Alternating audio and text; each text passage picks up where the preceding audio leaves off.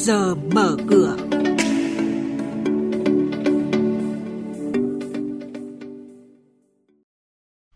Trong chuyên mục này sáng nay sẽ có những thông tin đáng chú ý.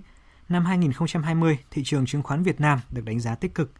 Việt Nam cần tăng khả năng tiếp cận tín dụng của doanh nghiệp. Và cùng với đó là thông tin 5 công ty cùng bán hơn 2 triệu 500 nghìn cổ phiếu của tập đoàn Tiến Bộ. Và bây giờ, biên tập viên Hà Nho và Thành Trung sẽ thông tin chi tiết. Vâng thưa quý vị và các bạn, JP Morgan vừa đưa ra đánh giá tích cực về thị trường chứng khoán Việt Nam với dự báo VN Index có thể cán mốc 1.200 điểm trong năm 2020 nếu thị trường được nâng hạng.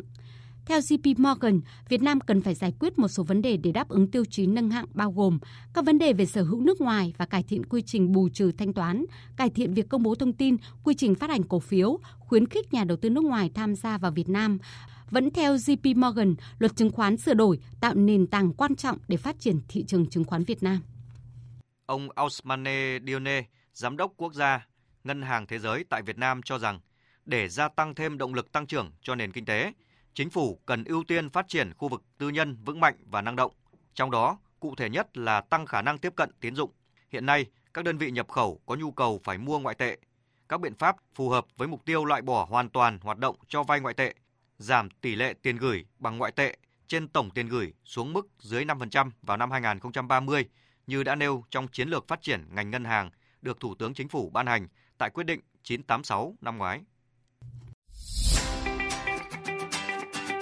Diễn biến chỉ số chứng khoán chốt phiên trước có gì đáng chú ý? Những mã chứng khoán nào có triển vọng đầu tư? Những công bố quan trọng liên quan tới các mã chứng khoán niêm yết trên sàn giao dịch.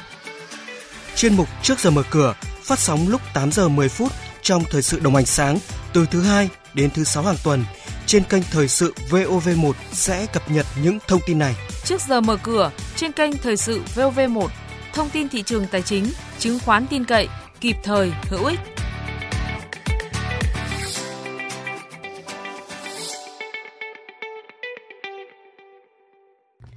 Thưa quý vị và các bạn, ban lãnh đạo của công ty cổ phần tập đoàn Tiến Bộ mã TTB vừa có báo cáo thay đổi số lượng cổ phiếu TTB nắm giữ sau khi bị 5 công ty chứng khoán tự động bán giải chấp tổng cộng hơn 2,5 triệu cổ phiếu.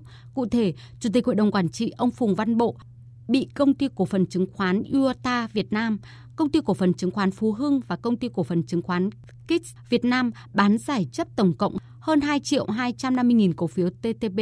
Trong khoảng thời gian ban lãnh đạo TTP bị bán giải chấp cổ phiếu từ ngày 13 tháng 11 tới nay, cổ phiếu TTB đã giảm từ 15.350 đồng xuống 3.920 đồng một cổ phiếu, tương ứng mất gần 75% giá trị.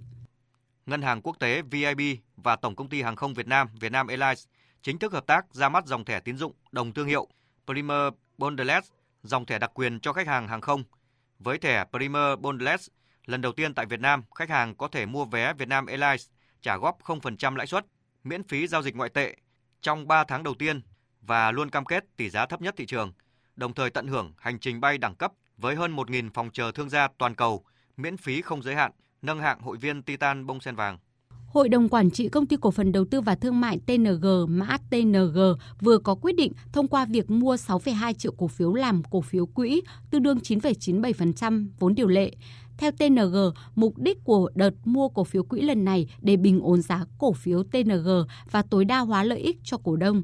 Thời gian thực hiện dự kiến không quá 30 ngày kể từ khi bắt đầu giao dịch và sau khi được Ủy ban Chứng khoán Nhà nước chấp thuận. Trên thị trường chứng khoán cuối tuần qua, đáng chú ý là nhóm cổ phiếu ngân hàng khởi sắc trở lại khi đồng loạt nới rộng biên độ tăng, ngoại trừ HDB lùi về mốc tham chiếu. Đóng cửa phiên giao dịch cuối tuần trước, VN Index tăng lên mức 956,41 điểm, HNX Index lên 102,42 điểm, Upcom Index lên 55,67 điểm và đây cũng là mức khởi động thị trường trong phiên giao dịch sáng nay.